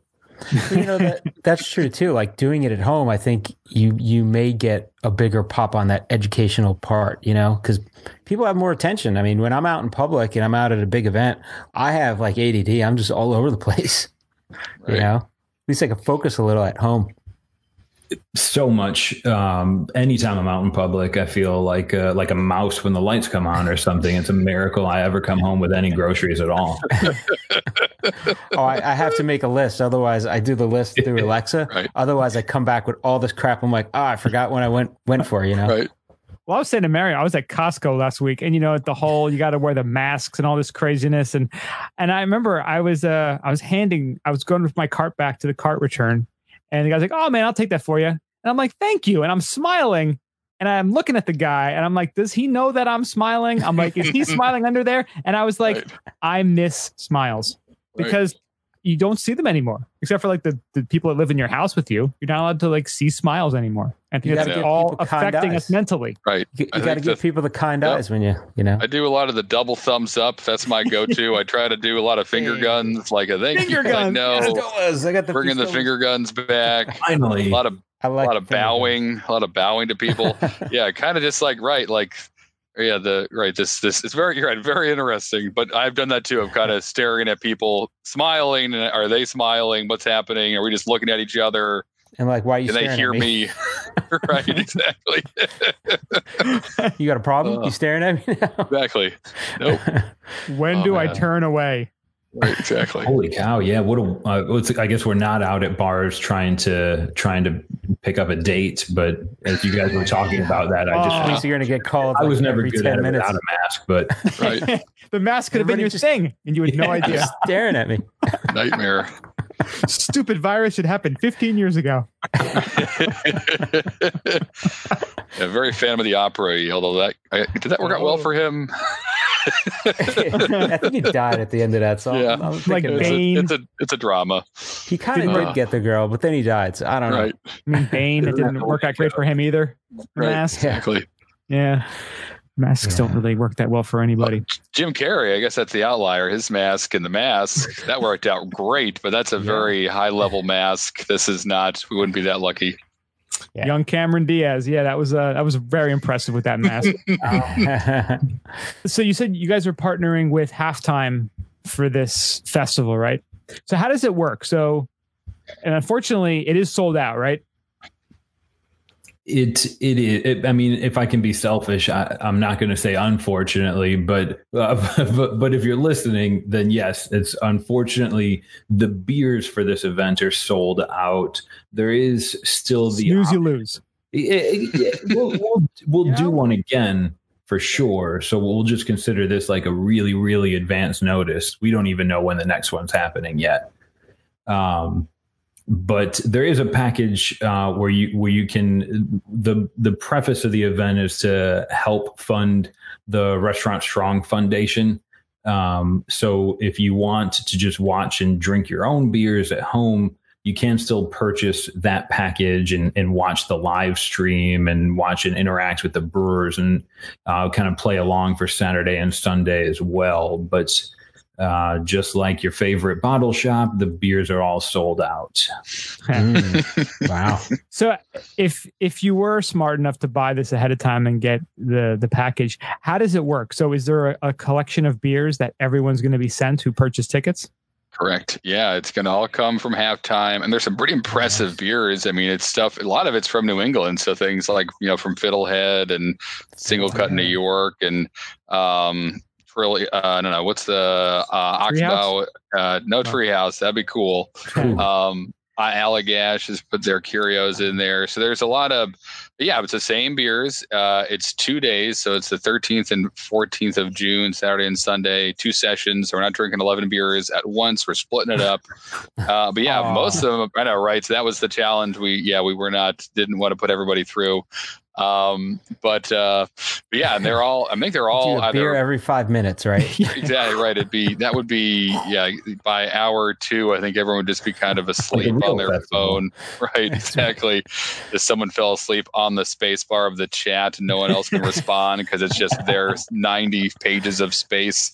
Um, so uh, yeah, so wanted to avoid all those those things. Um, so it's two different day, two different days, and as John said, yeah, we're gonna. So the beers are shipped or shipping now. A lot of people already have them. Um, and uh, yeah, going to talk with the people who made them um, and people that are at work at those breweries, which will be very unique. I mean, that's kind of the conversation John and I had was it's really almost like a huge bottle share, but instead of it like you know you and your friends kind of pretending what you know a lot about the beer drinking, it's the actual person who's like, I made this and this and this.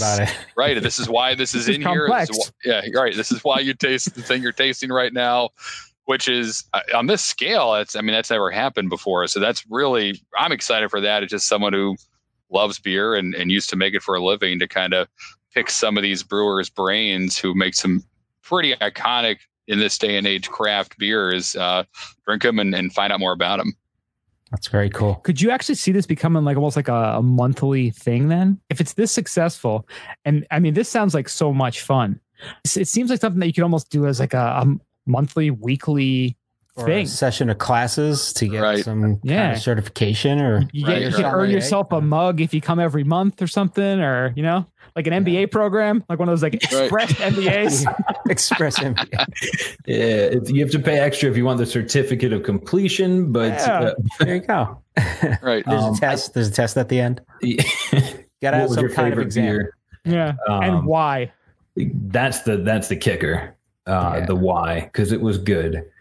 Um, the I, th- I think the dream would be to make it more of a recurring thing uh, whether we did it quarterly or monthly or for special events. Uh, I, the dream is to all drink together in real life again at some point but in in the absence of that or even just like we are tonight like we're in wilmington talking to you guys we wouldn't be able to do this podcast together without some technology and if we can bring more people together and drink together more often i don't see anything wrong with that Well, even when you go back to doing the live one, it would be nice to have like if you can't get there and you want to do it remote, that would be kind of cool to do the same kind of thing while you're having the the event live. So kind yeah, of some kind of companion package, right? Like 10 of the brewers that are going to be at this festival. We can put their stuff in a box. And if you can't make it to whatever city, that'd be, yeah, I mean, Yeah, all this stuff, yeah, all this stuff's kind of ideas like that are what a lot of our meetings are like. It's kind of just like, what can we do? What should we do? Write it on, write a list,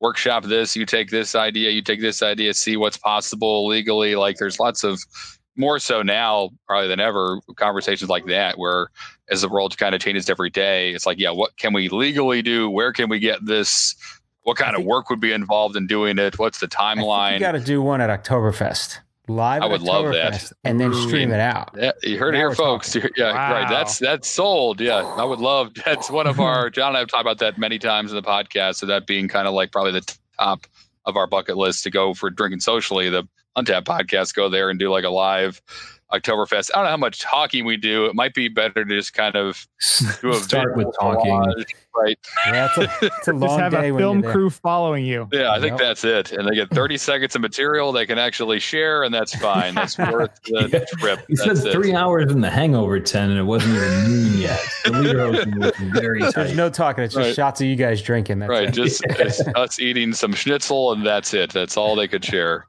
So Mario, you were there last year. Now you you were there for less than 24 hours, right? we flew in. So my fiance, we're getting married in a few months. Um, she used to work for an airline, and we still get benefits. So we flew in, stayed there for I think it was 22 hours, and then flew out.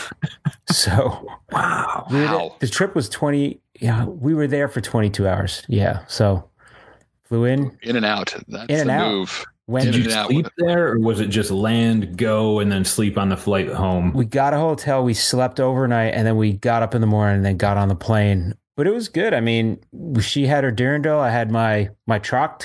Went right out. It was official. Went to the big uh, Paulaner tent. Yeah. So it was uh, it was good. Well, it was your I- second time there, so you kind of you kind of knew how you could do it in 22 hours. It wasn't like you Yeah. wanted to check everything out and take it all in that time. So the first time I went, our buddy John was there, and I, we did three days. We did two days, hit Oktoberfest, and then one day we did a Bayern Munich game, which was kind of cool. Nice. Um, and then flew back. So that was three days, like no sleep, just up drinking and walking around everywhere. It's beautiful, you know, it's beautiful weather and stuff. So, uh, yeah, that was that was a lot of fun. So I kind of knew the layout and what to do. So that helps if you know somebody and how to get into the tent because we did it last minute. I, I, we threw that trip together in like two weeks before. We're like, yeah, let's go. So Wow. That's Yeah. impressive. That's amazing. Um, and congrats on the engagement. thanks, thanks. And she she drank, I think it was about three liters of beer, and she's she's a lot. She's tiny. Brian's seen her. She's, I'm like, how did she drink that much beer? I'm like, wow. Live She drank about the two and a half. I drank the three liters, and then I had to kind of carry her home. But Right. you know, That's sounds That's like how- perfect. That's that's That's how par for the course. Everybody wins. That's how I always got most of my dates. So That's when she said yes. Right. hey, while I'm holding you up here, right. While you're nodding to nodding to sleep. I got a free pass out. Yes, so I'm good. Perfect. Official. It's legal. Legally binding. official. International law. yada yada yada. I had to get married. So So one thing you guys mentioned in this, the whole thing with your um with the halftime festival you guys are doing, is that there are certain states that the laws are a little funkier. Are there any areas that are just like just brutal to do business with, like state wise? Uh, Mm. Harry would probably know more than me, but the the first thing I learned about weird laws, well, Pennsylvania's relaxed theirs recently, uh, the first time I was trying to beer buy beer in Pennsylvania, and I, I was like, no, we'll go to the grocery store. And my friend was like, no, no, no, no, I'll show you how it's done. Yeah. Um, that was an experience. But Norway, the first time uh, I was calling the country of Norway to show them how to do marketing on Untappd, and they said, no, no, no, we we're not allowed to say anything on social media. Like Really? You will get in serious trouble. I'm not a legal advisor, but as it was explained to me, if you're a, a bar in Norway, bravo. But if you put a picture of a drink on your Facebook page, that's the equivalent of serving an underage. It was, it, it's, wow. Oh. it's remarkable uh, what the bars go through there. And here, where I grew up, there's people like throwing uh, happy hour flyers at you and pouring free beer before they check your ID. It was a totally different experience. Wow. I was in Norway last. My my father in law lives in uh, uh, south of Oslo, so we were there last summer. He actually lives by the Borg Brewery, which is like Oh, this yeah. massive, massive, Yeah. couple hundred year old brewery there. Resistance And, um, is futile. Futile, right? Yeah, right. But one thing he said is, is like because you know, again, you you think of this like social democracy, this everything is great and clean and happy. One thing they have there is crazy surveillance. Like he's like, you cannot. And now he was when he was here in the states, he was a speeder. He'd be driving 90 at least on the highways. there, didn't go above the speed limit because they will pull you over. They will give you a ticket. Um, and drinking, he's like, you cannot have a single drink and drive when you're in Norway. That's how strict they are regarding alcohol consumption. So Wow. yeah, they have they have very kind of funky laws there, but everyone there is an alcoholic, which is crazy.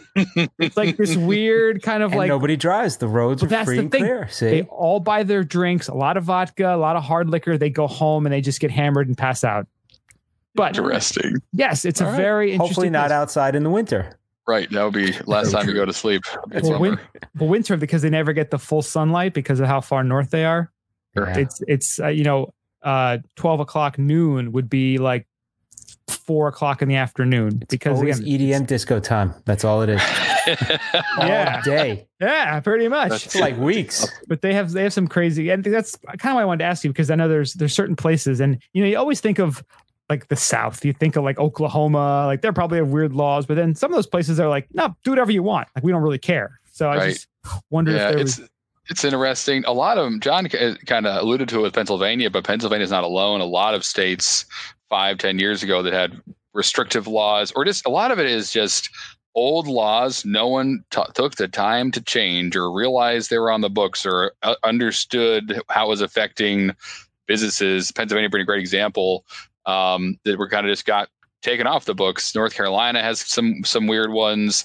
Texas has some very interesting ones where you can like get a frozen daiquiri in your car through a drive-through, but you like as a brewery can't sell your own beer without going through a distributor first. You have to like buy your own beer back, Wow. and so there's like right. So it's it's not, it doesn't follow any two lines of logic, um, but a lot of it again there is changing.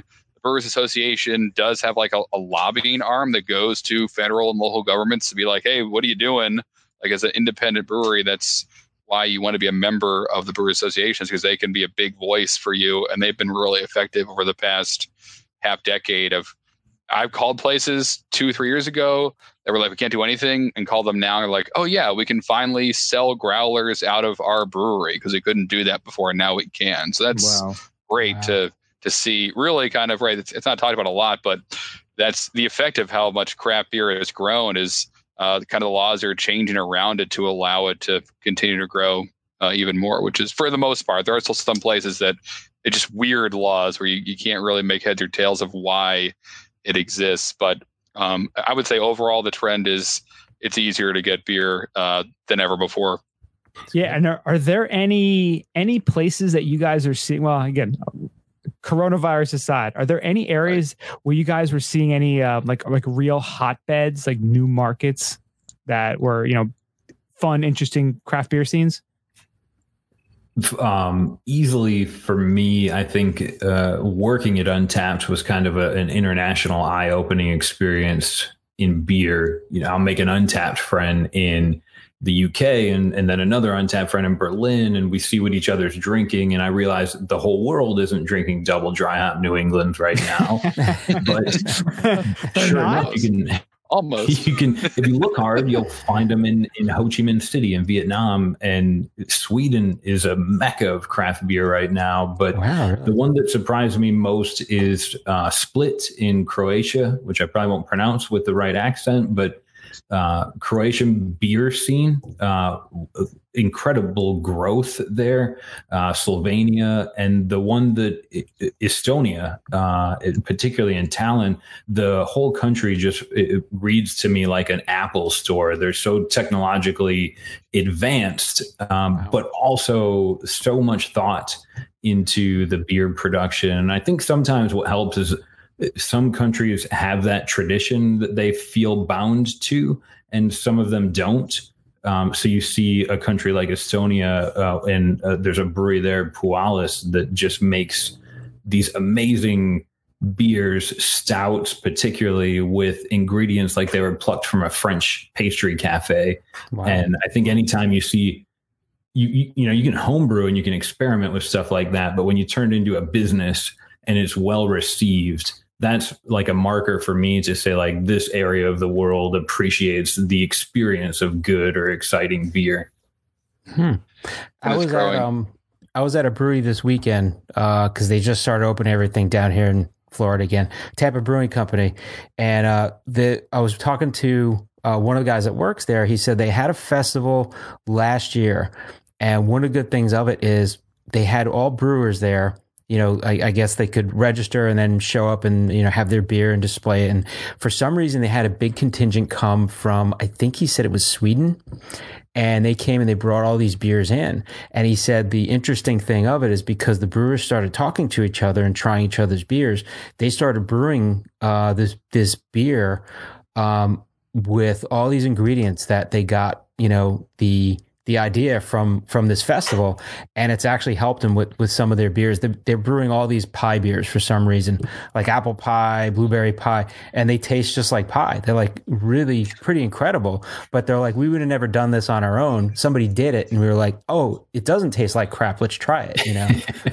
So they had the you know it gave them the the courage to try it and and actually had something to model it against like wow this actually does work. So it's interesting you know Yeah. but yeah, people do some funky stuff Especially if Absolutely. the friends do it first. There's Right. no there's no greater like permission slip than like, oh Harrison threw apple pie in his beer. I'm gonna do it with pumpkin pie. that's Right. it we are. That's that's true. Yeah, a lot of collaborations and a lot of right, a lot of a lot of trends you see in uh, like the Kveik yeast, fr- which was a big thing this year that came from. Oh boy, was that Norway, John, or was it? I'm 100 percent certain it's Norway. Okay, great. Um, anyway, it's a kind of yeast that you can like brew. Um, uh, you can ferment real in really high temperatures, like 90 degrees, and usually a beer is fermented around like 60 degrees. But breweries kind of found out about it in the states from people talking about it online and reading about it uh, in in Europe and other places. And now there's tons of IPAs that are being made with this unique kind of yeast. It like ferments really quickly. So it's like a, a brewer logistically it's amazing when you can have like an IPA that looks great and tastes great and takes half the time to make. You just have way more space in your cellar to make more beer. And that was like a hot that was a hot thing like recently, the past six or eight months, a lot of breweries are making a lot of beer with it. But I would I would say that wouldn't have happened and it's never happened before and it wouldn't have happened 10 years ago before technology and kind of the how small the beer world has become thanks to technology and how people can talk with each other um, that was a big driver in that for sure. Just how easy it was to be like, oh, this is kind of interesting. We can get some of the yeast. Let's do it. And then a hundred breweries do that in like the span of a month, and it's it's a thing. That's just Wow. one recent example, but that happens a lot now. And it's like you said, kind of see someone do something, and you're like, well, we can do that. They did that. We can do that. Let's do it. And that kind of competitive brotherhood that's definitely exists all throughout this industry. Is the kind the kind of friendly competition. You said that was Kveik yeast. Yeah. hmm How do you spell that? K V E I K. EIK or EI or IE. I'm not. Yeah. It's Nordic, so they might not I before E. It's those weird letters, like like a like a circle on top of the O. You Or- have an Yeah, some- umlaut and a something like circumflex. like some, Yeah. Right. yeah. The rhombus in there. Yeah, it's uh exactly right. Yeah, it's Kveik yeast. Yeah, there's a, yeah the Nordic. Yep, it's yeah. There's an article more beer from February talking about the hottest strain of beer yeast is this thing, and hottest being a pun there because I said it. You can cook that thing hot and it'll it'll make beer quickly, which is which is wild. That's super cool. Yeah. It's it's funny you talk about trends. And I remember when IPAs got big, I was like, maybe this will be a trend. And then I really, you know, I think Brian and I both really like IPAs, and I'm like, it hasn't stopped. It's been going for a long time. and even you go to other countries, and they're like, have you had IPAs? Like in Europe, like when I was in Germany, they're like they they usually they don't have it. So they're like, what does it taste like? I'm like, it's a lot stronger than this stuff you're drinking. Right. It's Well, it's not- amazing. You think about like back in the day, like way back in the day, before, you know, when I was a kid and you'd, you'd hear these beer commercials because they always had commercials on during, you know, kids shows back then Yeah. because Yeah. no one really cared back then. Right. But Smoke, smoking commercials and beer commercials. Yeah. That's But it. they'll but it always be like, oh, I drink imported beers. It's like, ooh, you fancy. Mm-hmm. You drink imported beers. Right. Now it's like you almost why would you bother? You know, why would you get a Heineken when you can get some local beer from a place made five miles down the road that's making this incredible small batch that was fresh today? Yep. so true uh, in that in my eyes there's a million great things about craft beer but one of my favorites is that, like i grew up in buffalo drinking Genny Light was the only real beer i knew or whatever like Right. warm stuff i could grab from my grandpa's fridge Something with Milwaukee in the name, right? yeah, yeah, exactly. These will do. Put them in the backpack. Let's hide in the woods so no one can see us drinking this. Right. And and that was like that was the only beer I couldn't imagine growing up as a kid. Now where beers are like oh baseball God, they're cards, so spoiled. and Right. collectibles, and Right. but like there's like Harrison said earlier when we were talking probably off camera. There's so many breweries in the small town I live in now. I know the names of the people that make them, and that makes beer so much more personal. It's nice. Oh yeah. Yeah, you're supporting your community. You're, you're supporting the people that you know, which is which is awesome. It's a community, and you know, it's online. Things can be cold, but when online brings you into the brings you to the people around you, you're like, oh, you live right here. I didn't realize you were you were making this beer. So you're, you're it's kind of the technology is making reality more communal. Sure. Yeah. Does that makes sense? that's the- oh yeah, From every way. absolutely. The place Yeah. I moved down in Florida here, like, so I live off of a, a bike trail. So the big thing here is you get on your bike, you just ride up the trail. Mile, there's a brewery. Two miles is a brewery. Three miles is about five breweries. You keep going up. So depending on how long of a ride and how hammered you want to get, Right. you go and you try these great beers, but you're stopping in. It's very social, and people have their dogs out, and they're, they're just walking around. So that's kind of you know, it's nice walking in the little town. You could walk, you know, within a, a one mile radius. There's all these little breweries, so it's kind of cool. Ugh, You know, fun that's stuff. the, yep, that's the dream, and we're starting to live in it. It's very, it's very exciting. I'm, I'm right there with you. That sounds awesome, though. Just that, that, uh, yeah, knowing how nice Florida is all the time. Yeah, to also have gets better. right, right. Yeah. I was gonna say, that's great. Now, how many times have you called an Uber and asked if you can take your bike with you?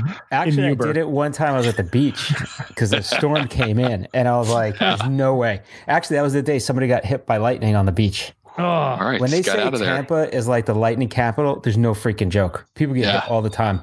It's Yeah. scary. Ugh. Yeah. playing But, golf. uh, I've never, I've never had to call an Uber biking and drinking, That's good. Yeah, But it's- I almost take that but as a I've gone challenge. out in an Uber just to go walking and drinking. So That could be the Untappd challenge. the Untappd, challenge. The tour to Untappd. 14th Tour- check-in. the This tour to night. Untappd. How about Tour that? to Untappd. tour to Untappd. Uh, 15 breweries, 15 miles. That's right. I mean, There think you of all the extra breweries you'd get to visit if you didn't have to pedal back home. Exactly. Seriously, right? Well, they have this. Uh, they call it the Tampa Bay Ale Trail book, and what they do is it's it's a good thing where they get the all the breweries in the area, and they put them into like this book, and you go there and you get it stamped. And if you get like you know your second stamp, you get like a twofer, and you get enough things, you get like a free shirt, and so it's kind of cool. And uh, you run into people all the time that are doing the the book, and then you start talking to them about, oh, did you go to that one? Oh, that one's pretty cool. So it's a nice way to like personally connect with people and collaborate on like, hey, you got to try this, you know, this this stout they have at this other brewery, like you know, and they give you like little tips and stuff. So it's kind of neat. I think a lot of like states are doing that too now. I know Vermont has that, Connecticut has that. I think Jersey might even have that at this point. It seems to be uh, again another communal societal trend that's happening. Yep. Yeah. Oh yeah, Another way to get social, right? Right, Yeah. exactly. It's great. There's plenty in outside in Philly. They have like the buses. You just get on a bus in Center City and they take you to like 20 breweries in a day, and you just Nice. get on and off the bus and you keep doing that. It was uh, that was kind of that was a way to do it, or biking around to it. Yeah, it's uh, you're right, exactly right. It's it's uh, it kind of as I was, I was saying before. There's everyone has their own brewery, great, but everyone kind of supports each other in those communities, and it's kind of rising tide lifts all boats.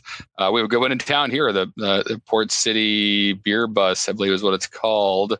Um, that uh, same deal. You jump on it in a parking lot and go to a bunch of breweries, and don't have to worry about right Ubering or leaving your bike somewhere or whatever. You just kind of get on the bus, get off the bus, and that's you don't need to really turn your brain on. You kind of just relax and Just enjoy. hanging out. Right. So when is the Untappd bus gonna be, gonna start? Yeah, it'd be a big bus. It'd be a long. It'd be an Untappd cruise ship or a something. I don't know how we Oh, would. Yeah, ah, a right. A two-month train. summer train. vacation cross country. Right, train. That's right. Sleeper cars. That'd be a party and a half. It'd be dangerous. It would happen once and then never again. But that There's so one many time, gears the, turning. right, the Woodstock Partner with trains. Amtrak in a drop of That a hat. be- They're hurting right. for But the Netflix documentary about it, you know, Exactly. That's That's right. it'd be amazing. Could live It's on. ev- right. Banned in every country. They what was that one? The, the music festival, the Firefly Festival, or whatever, Fire, Fyre Fest. Yeah. Fyre Fest, whatever. It could be like that. Blaze of Glory. Remember that movie, The Big Big Bus? It was like this super giant bus, and it was that like, like a Soul Plane? part, exactly like Soul Plane, but in a bus and a lot earlier. You do one of those, and you just drive cross country like a, a twin or triple tandem bus. Yeah. They- we've heard. Go ahead, John. Oh, so? I Yeah. was. Just, it, it's it's nowhere near one big bus, but for the last two years, um, we'll do the Untappd Seven Cities tour, and effectively, what happens is like Greg, the the founder, will track like what cities get the most check-ins your local restaurant your local pub your backyard as long as you're using Untappd and checking in the seven cities that have the most and Greg kind of plots out this map where he flies from one to the next and there he's at a brewery and you can go there and check in and meet him and stuff and the God bless him he the first year he did it it was back to back to back like Seven one days. missed flight and the whole Oh. thing is And wow. screw- the next year he gave himself a slight buffer. Um, I'm really excited to see what he does for it this year. If he if he decides to stretch out or give himself a little break in between, but but that's really cool. Like just a way to uh, say thanks for using the app as much as you do to certain cities. That'd be Um, cool to do it with Après Ski, do ski areas where they have the most check ins at Après Ski. There you go. That's, that that's could be a a really blast. good idea. I think Yes. we could try to visit those Synergy. That's it. It's all happening again. right? It's all Someone needs a again. bus though. Someone Right. So there should be some license. bus. We sleep in the cat. bus. Or you got to There hit all There you the, go. yeah, no or you got to hit all the spring skiing, the uh, you know, the the pond skimming, hit all those Right. events. Right. Right. Right. How many yes. check-ins can you get at those? 'Cause those are pretty fun events. There's one up at Killington that we go to the the Yeah. mobile challenge is always fun. Yeah, that's always a blast. and somehow in ski areas, uh, Vermont, uh, Utah, maybe because of legal reasons, they're not quite a beer mecca yet. But you can always, like on Untappd, it always surprises me. I'll, I use the bowling alley analogy. When I grew up, a bowling alley was a smoke-filled Bud Light haven. Yeah, You go to a bowling alley now, uh, a, s- a ski resort, or even just a ski hill in a small town. Uh, a AAA ball game. It always amazes me and makes me so happy when I see they have stuff from a local brewery from the same town, and you can you can drink some air quote good beer while you're there. well, that's like Killington. We noticed they also they carry Sip of Sunshine and Heady Topper now. It's like That's a dream list. Yes. Right. Yeah. Exactly. We had a Yep. we had a journey. We had to find out, you know, delivery dates and plan it all around that. Now it's just a matter of walking up and buying it. It's so simple. I know. It, it was actually a lot of fun when we stalked the delivery of what was Heady Topper. We, we were focusing on Heady Topper picking up Sip of Sunshine. And we were like, it was crap skiing, and we just got in the car. Let's go ride around. Just picked up a bunch of stuff. Get beers. We had about five or six cases between the two of us. Yep. And then we went to Hill Farmstead and got our Then we found- growlers and Then we ah. found Hill Farmstead, and I was like, I'm going to drive two hours and then two hours back because I got nothing else to do up here. So, Right. I mean, you're so close, right? You might as well. Yeah. as well, right, While you're up there. Yeah. Exactly. while you're up there, So, right. um, any other trends you guys are seeing in the uh, the beer world right now that you want to share with us? if I, I can see Harrison's face, I can see that he's thinking the. Uh, I, I, if I can be honest, every brewer, maybe not every, but most of them want to know what the next trend is, and it's. I mean, Right. do you make the next trend Yeah. and people embrace it, or do Yeah. people not know they want it and you get lucky and you make a fruited Berliner? But at least very recently, and I won't say this is probably a trend that becomes canonized in the next five years, but we saw other half out of New York City launch mm-hmm. their all together beer. And I almost think this idea from my ignorant eyes began a couple years before when Sierra Nevada did it with resilience. But you kind of, as a brewery, you make a beer recipe and you open it up so that any other brewery can replicate it, make it at their own tap room. And there's usually a charitable charitable goal behind it. When other half did it, there was over 500 breweries that made this all together beer. Every brewer was putting their own spin on it, but the goal was that all the proceeds go to benefit um, a charity, a restaurant charity. So you can, that's something I, I think I, I hope we see more of, where brewers are able to kind of unite behind something they want to make a difference in. Uh, and from the consumer side, I win. I get to drink a beer and support something I'm passionate about. So that's a trend I, I think I hope we see more of. Yeah, open open source recipes.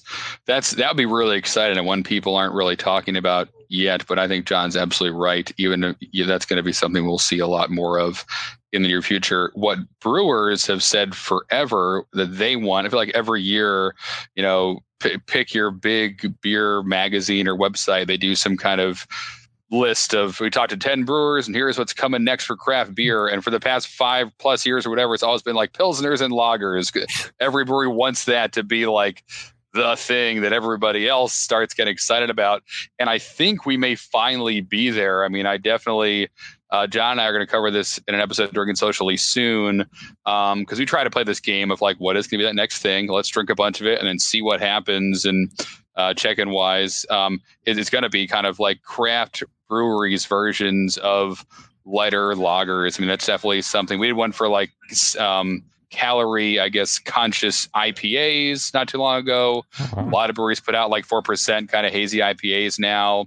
Um, and then I think it's going to be lagers next, certainly as it gets warmer out, which it, it is finally. Um, and just a lot of big breweries from, you know, New Belgium to, um, to oh boy, uh, Firestone Walker to also smaller ones have a like core lager now that is kind of marketed, either marketed or not marketed, but kind of marketed as like a lower calorie, tasty option, lawnmower beer, everyday beer, that kind of thing. And I think there is a demand for it. Certainly the breweries do, and they've been talking about it long enough. But so we're going to investigate a little bit more. But I think that is going to be something that has some legs, and it it it may be. We may see the next version, the next generation's Genny Light get created. I don't know what that looks like yet, but kind of as we said, you're you're kind of The uh, next Mich Ultra. Right, right. What does that right? What does that look like in a world where craft beer is is is kind of uh, uh, dominant as it is? I don't know, but it may already exist and we just haven't had it yet, and that'd be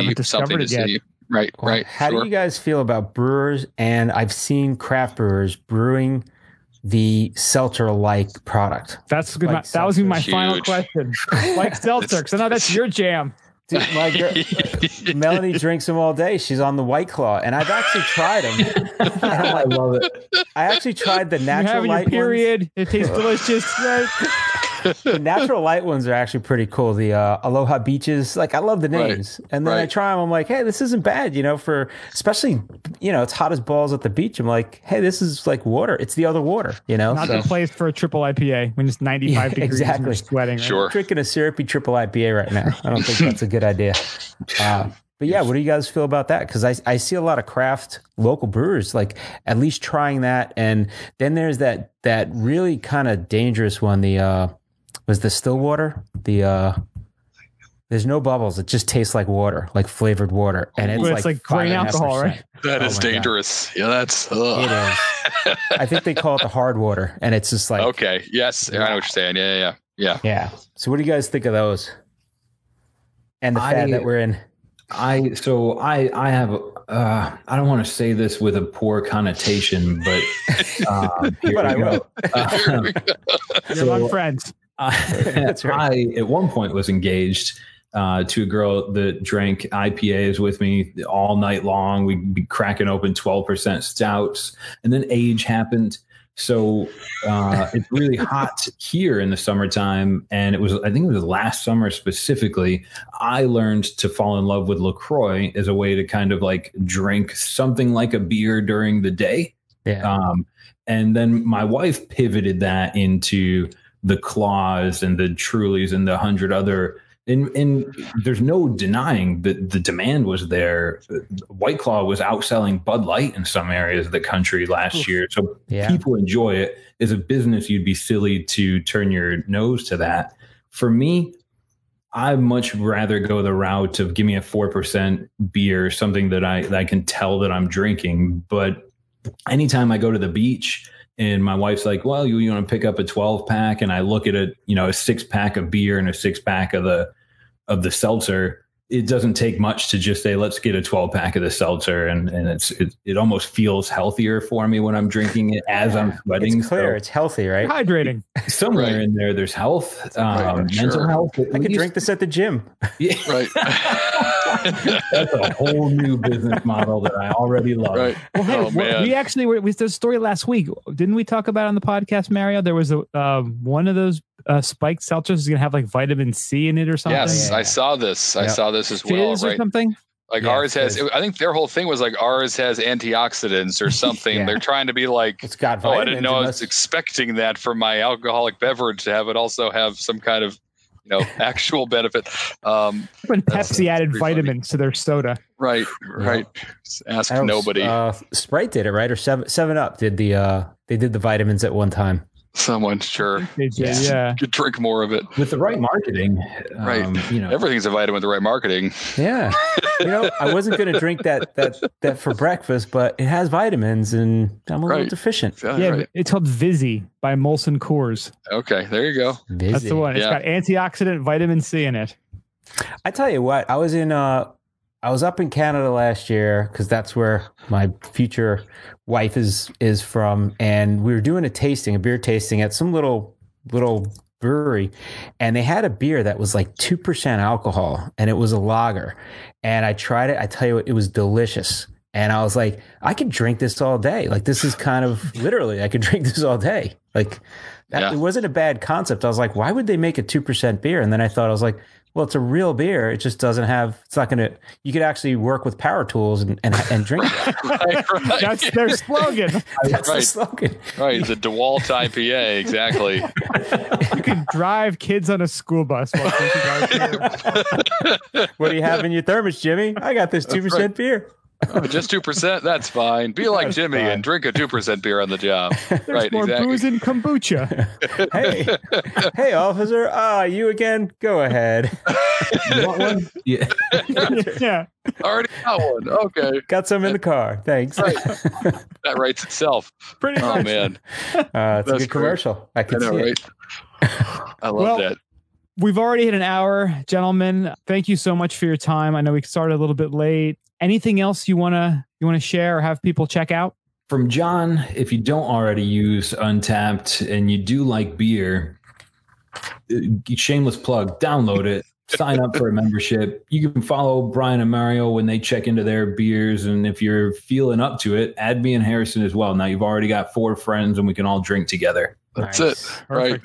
Yeah, and and if you're into podcasts, which clearly you are, you are because you're listening right now, um, and you want to add to your library, John and I release Drinking Socially every other Wednesday. It's on every kind of place you can find podcasts on YouTube as well. So um, if you found yourself laughing and enjoying this and not, you know, plugging your ears, and yeah, welcome you over there to, to listen to more. We always have some fun. Uh, but this is this was great today, guys. This is a blast. It got me thinking about stuff I haven't in a while, and also got me thinking about stuff I think about every day. But love talking about all this this great beer stuff and kind of what's happening next. It is kind of the the question. If only there was a beer crystal ball. I think maybe we're working on that. I don't know. Ooh. I think I think Elon Musk might have been bringing that up to the space station. So That's right. Yeah, he oh, or took they're it with working on him. it up there.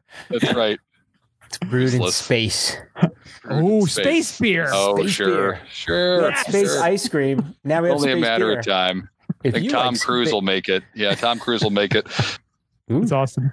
Well, again, thank you guys. It was great chatting with you. Had a lot of fun. Good luck with the the virtual beer festival. Yeah, we'll be Awesome. looking out for it. Can't wait to hear about it.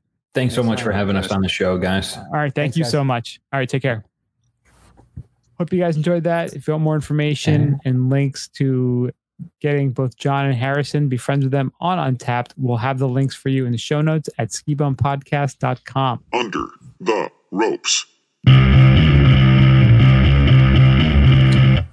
Mario, kick us off.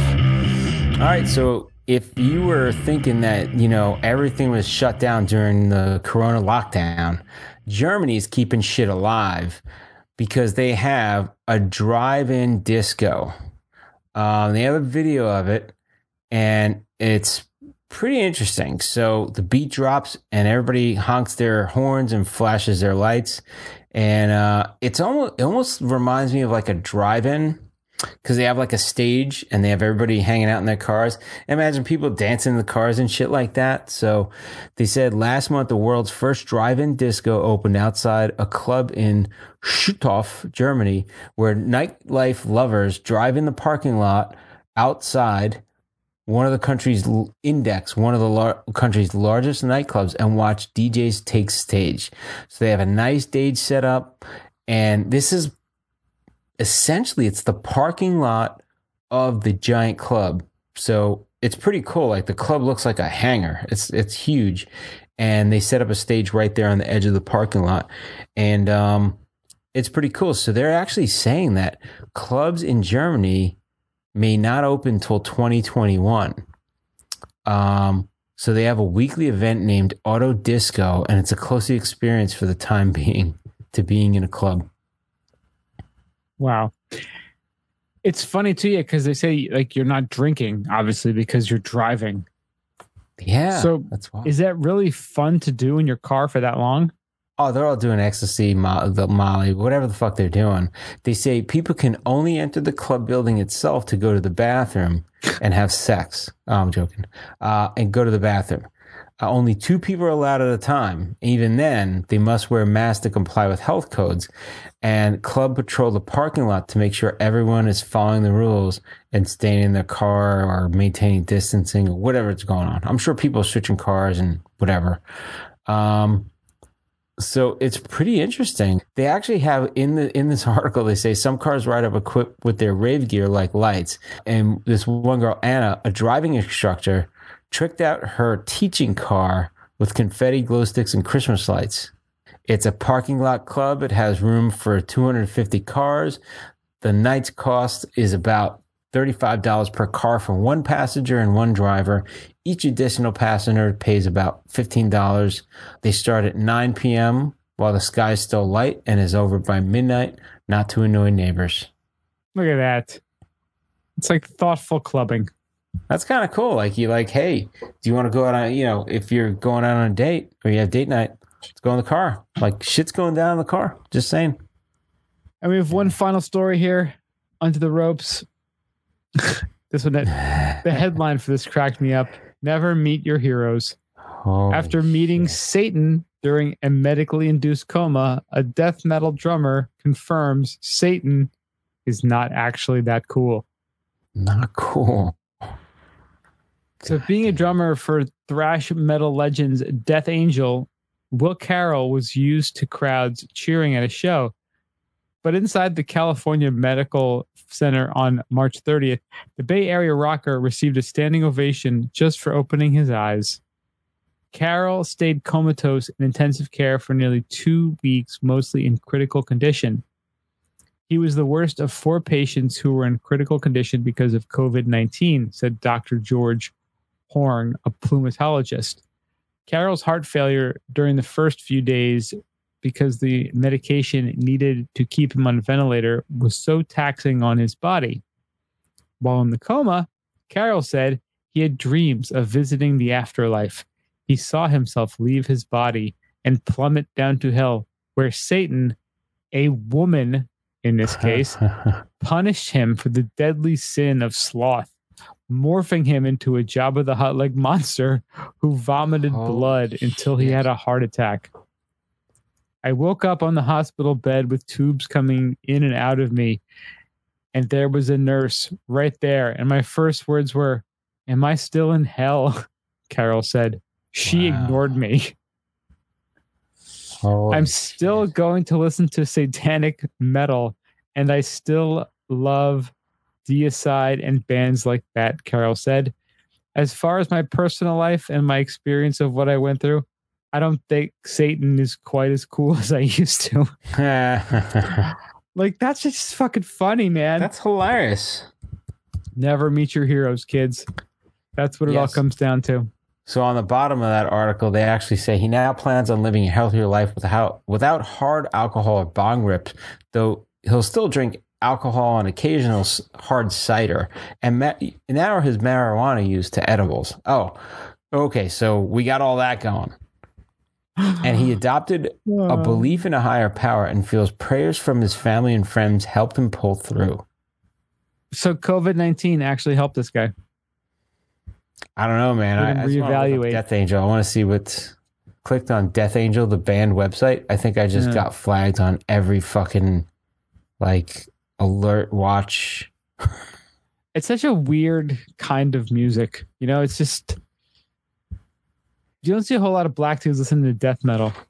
I don't. It is musical though. Like I, I get the musicality behind it. It's just I get the anger, I get weird. the you know, like the intensity. I get that, yeah. but it's like it's never like like there's never any dudes that any chicks are like, oh yeah, I'm super hot and my boyfriend is in a death metal band.